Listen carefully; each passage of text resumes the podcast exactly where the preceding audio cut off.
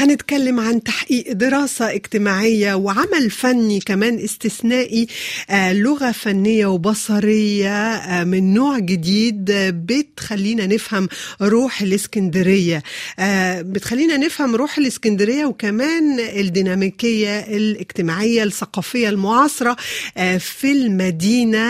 ومعانا الأستاذ محمد جوهر، أهلا وسهلا بحضرتك. حضرتك مهندس وفنان، الحقيقة ما شفت الأفيش اللي الدراسة دي عجبتني قوي وعلى طول حبيت أعرف أكتر، واكتشفت أنه حضرتك عرضها كمان لافتتاح معهد البحر الأبيض المتوسط للمدن والأقاليم في مارسيليا يوم اثني عشر أكتوبر الماضي بحضور وزيرة الثقافة الفرنسية، وقتها كانت مدام ريمة عبد المالك.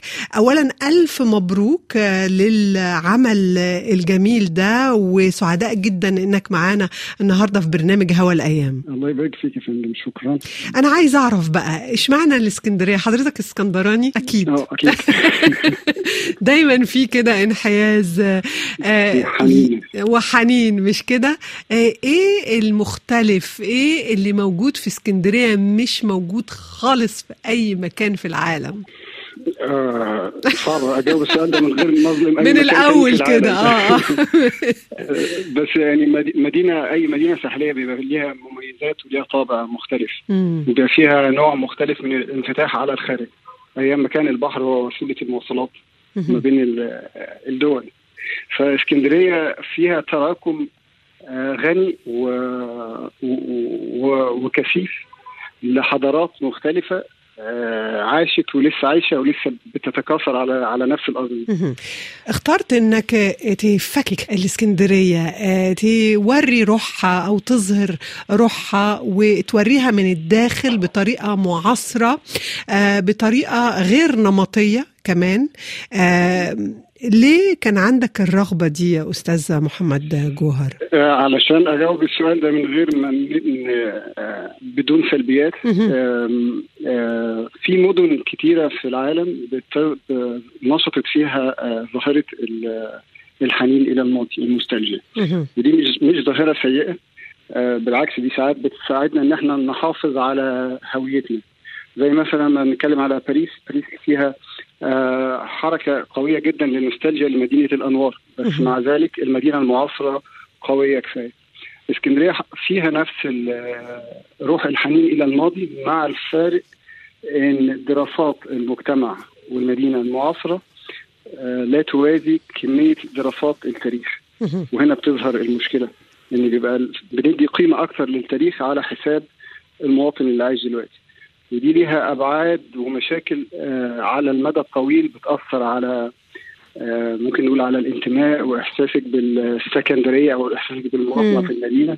لأن طول الوقت بفضل كل من هو عايش أو كل ما ما هو حدث قبل الآن، فده بيؤدي لغياب الواقع وظهوره بيغيب المستقبل. صحيح. فبالتالي هنا أهمية الدراسات المعاصرة في أي مجال، مش مجال التخطيط والعمارة بس، في, في المناخ في المناخ طبعا مهم. المدينة زي اسكندرية معرضة للتغيرات المناخية وارتفاع منسوب البحر، فده مجال مهم لأي باحث، أي مجال إن هو يتناول. وبالتالي أنا اهتميت إني أدرس المدينة المعاصرة من خلال خبرتي الأكاديمية والعلمية في أنا كمعماري، بس إلى جانب ذلك بدرس التراث، والتراث في منه مادي وغير مادي. التراث بالكلمة كمطلقة بتاخدك لقبل كده. صحيح. بس هو حاجة حية بتحصل. بالضبط. هو حاجة حية بتحصل، وبالتالي كنا قلنا عليه تاريخ مش تراث. فهو مدام بيحصل فمعناه إن في مؤثرات، المؤثرات دي هي للأشخاص أو مستخدمين المدينة طول الوقت عايشين وبيحطوا بصمتهم على المدينة. لو ما قدرتش أرصد إيه نوع البصمة دي، مش هقدر أحكم إذا كانت البصمة أو الإضافة اللي بيضيفوها للمدينة سلبية أو إيجابية. ففي حين إن معظم الإنتاج الأدبي والفني والإنتاج العلمي كمان بيتناول اسكندرية اللي كانت موجودة، ففعلا محتاجين حاجة زي كاونتر ستادي تقول لنا ايه شكل المدينة الحالية دلوقتي من غير من غير تحيز، من غير ما اقول انها كويسة او وحشة. انا محتاج بس اعرف شكلها عامل ازاي، وبعد ما اعرفها اعرضها للمجتمع السكندري قبل ما اعرضها للمتخصص او لمتخذ القرار. محتاج المجتمع محتاج يعرف هو شكله ايه، لأن زي أي شخص عايش في مدينة بي بي مثلا بيروح من شغله من نقطة ألف لنقطة ب كل يوم، مع الوقت بيفقد القدرة على الملاحظة، ما بيبصش الشكل الشارع اللي هو عامله اللي ماشي فيه عامل إزاي، لأن هو حفظه. وبالتالي المدينة كإجمالا على المستوى الجماعي بيحصل فيها زي حالة من الركود ناتج إن إحنا تعودنا عليها.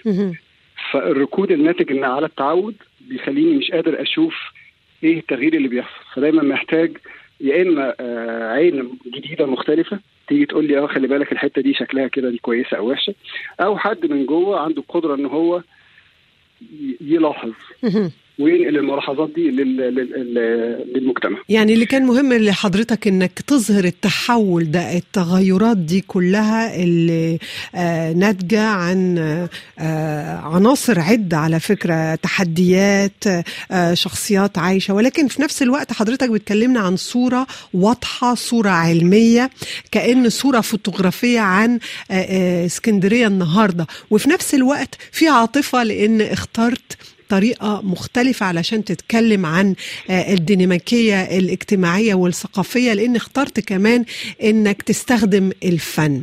فهنا إزاي قربت الدراسة دي من الفن؟ إزاي اخترت أنك تستخدم الفن؟ لأن حضرتك كمان علشان تظهر التحولات دي والتغيرات دي حبيت كمان تتكلم عن مساحات معينة، مساحات هي بتجمع فئات مختلفة من الناس ومن المجتمع في المدينة. متفق جدا مع حضرتك ان الفن هو صورة، هو دوره في الحياة ان هو يرصد المشاكل، وإلا مش هيبقى له معنى. اي فن بيبقى ناتج عن حركة في المدينة، حركة حقيقية. ليه الفن بالذات؟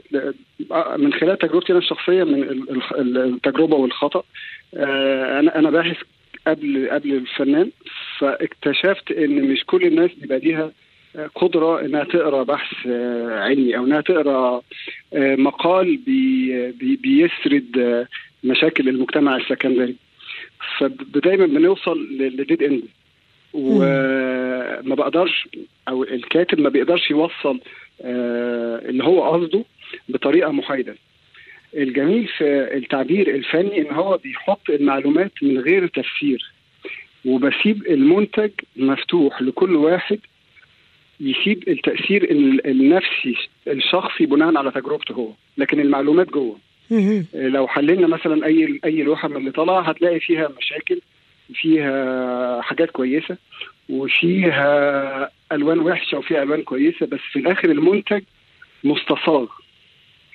وده الظريف إن المعلومة بتوصل، لكن لو أنا بدأت بطريقة علمية ومعظم الأوقات بتبقى سلبية مش هقدر أوصل لفئة كبيرة من المجتمع. والمنتج الفني ده بينتج قبليه في بحث مكتوب، وده اللي بيحدد العناصر اللي محطوطة جوه جوه اللوحة الفنية. اشتغلت على المشروع ده متهيألي كتير، فكرت فيه قبل ما تنفذه، ايه اللي اتغير، ايه اللي تحول فيه؟ هل اللي بتعرضه النهاردة هو طبق الأصل اللي انت كنت عايز تعمله في البداية، ولا هنا كمان حصل تغيرات؟ لا أكيد في تطوير كتير. يعني بدأت من ألفين وثلاثة عشر بمشروع اسمه وصف اسكندرية، هو هو كان توثيق للمباني اللي موجودة في اسكندرية، المباني المباني التراثية. من خلال زي ما قلت لك التجربة والخطأ اكتشفت إن المعلومات دي قيمة بس ما بتوصلش غير للمتخصص، وبالتالي بيفضل فيه لوب للمعلومات ما بيطلعش بره، بتتحرك كلها دايرة جوه الدائرة الأكاديمية. فطورت المشروع شوية، أو مش المشروع، هو مجال بحث مفتوح طول ما أنا عايش في اسكندرية، ليه إن أنا أدرس إيه سبب تغيير التراث اللي احنا شايفينه ده. وعشان أدرس سبب تأثير التراث لازم أدرس المجتمع، ودي دراسة اجتماعية بيبقى دايما المدخل بتاعها معماري وتخطيطي. فمن هنا جاء التحول اللي اتعرض في مارسيليا في الافتتاح، كان جزء من الدراسة اللي بعملها اللي هي دراسة الأماكن الثالثة أو Public Spaces في المدينة، الأماكن العامة. ودي ببساطة هي المكان اللي بيحصل فيه خبرات جوه المدينة، اللي بتبني فيه خبراتك جوه المدينة بطريقة غير متوقعة. بمعنى آخر إن الشارع بتقابلي فيه أشخاص آه زيك وأشخاص مش زيك، آه من ناحية البعد الاجتماعي والبعد الثقافي والبعد كل ال كل ال ال ال الاتجاهات. وده اللي بيخلي الخبرة الحياتية غنية، غير لما أدرس مكان كل الأشخاص اللي قاعدين فيه شبه بعض. فبالتالي دي أهمية الأماكن العامة، وده السبب الرئيسي اللي خليني أكمل إن ده أنا المكان اللي أنا بتعلم منه كمان. يعني أنا مش بس آه شخص بيعدي في المكان العام، لا أنا شخص بيحلل المكان العام، وده بيديلي معلومات آه أنا شخصيا قبل قبل المتلقي. فده كمان من الحاجات اللي اتطورت في في المجال مجال الدراسة بتاعتي. فكلها منتجات لما تتضافر مع بعض بتديلك وصف لشكل المدينة في المدة اللي أنا أكتب فيها، مثلا من ألفين وثلاثتاشر لحد دلوقتي كلها منتجات طلعت. مفيش حد قائم بذاته، بس لما تتحط على بعضه ولما تتحط على شغل أشخاص تانية كتير هنقدر نستشف شكل المدينة عامل إزاي. حضرتك بتكلم عن إزاي كمان المدينة تحولت وأصبحت المدينة المركزية الثانية في في مصر، وده أكيد ليه تأثر، يعني بيأثر على المجتمع ككل، يعني اللي عايش في المدينة دي وأكتر كمان. إيه هي أكتر حاجة اتغيرت في في المدينة؟ سؤال صعب. هي مدينة زي أي مدينة قديمة بتواجه تحديات معينة. يعني أي مدينة مثلا في أوروبا قديمة ساحلية كمان عندها محددات الموقع، بيبقى دايما أي مدينة ساحلية بتبقى شريطية، فالامتداد العمراني فيها بيبقى محدود. في حالة اسكندرية احنا عندنا شمالا بحر متوسط وجنوبا بحيرة مريوط، بيسيب وده بيسيب اسكندرية سمكها حوالي أربعة أو خمسة كيلو متر، وده حاجة صغيرة. فبالتالي الامتداد العمراني بيبقى يمين أو شمال، في حين إن المدينة ما نمتش عمرانيا، فحصل فيها تكدس سكاني، بقت مدينة متكدسة جدا بالسكان. تعداد السكان فيها حوالي سبعة مليون أو ممكن أكتر، أنا بتكلم على اسكندرية ك ك بالفترة بتاعتها. فده أدى لتحديات كبيرة، منها تحديات في الإسكان، تحديات في الأماكن العامة المتاحة، تحديات في شبكة النقل، تحديات في شبكات الصرف، تحديات في الخدمات اللي بتقدمها المدينة كمان. والتحديات دي ليها سلبيات، إنها بتقلل من فرصك في في جودة الحياة. بس كمان في مقولة بتقول limitation encourage creativity، فكل ما يبقى عندك limitation أكتر كل ما الناس بتدور على مخرج تاخد بيها الانتاج بتاعها، سواء مم. ده ثقافي أو اقتصادي، كل ما بيبقى فيه ابتكارات جديدة. يعني بالظبط بالظبط، ودي حاجة أحييها في المصريين، احنا فعلا كرييتيف بس محتاجين توجيه. فاسكندرية مدينة كرييتيف جدا، لو أضفنا ليها تاريخها ولو أضفنا ليها أنها على البحر، فدايما كأي حد في المدينة عنده قدرة إن هو يبتكر مم. وإن هو يبدع في حاجة. مم. بس بعد الفكرة بقى، بعد ما بيبدع بعد ما بيبدع إيه اللي بيحصل؟ بنصطدم بال... بالفرص القليلة في المدينة، فبيضطر الشخص المنتج ده إنه يدور على سوق يبيع فيه المنتج بتاعه، وإنه مش هيقدر يكمل. وبعد كده بيتوجه للقاهرة، وبتفضل القاهرة هي المكان اللي بيمتص كل الإنتاج الثقافي. مم. بس في يعني في ذهن الناس حاجة اتغيرت في اسكندرية، يعني حتى ما كنا بنشوف الأفلام دايما سكان اسكندرية كانوا بيهربوا من العاصمة، ما بيروحوا حتى مصر بيقولوا لا لا الاسكندرية هادية، ويعني في كده أفكار نمطية خاصة بمدينة اسكندرية. دلوقتي الموضوع ده وكأنه ما بقاش ليه وجود.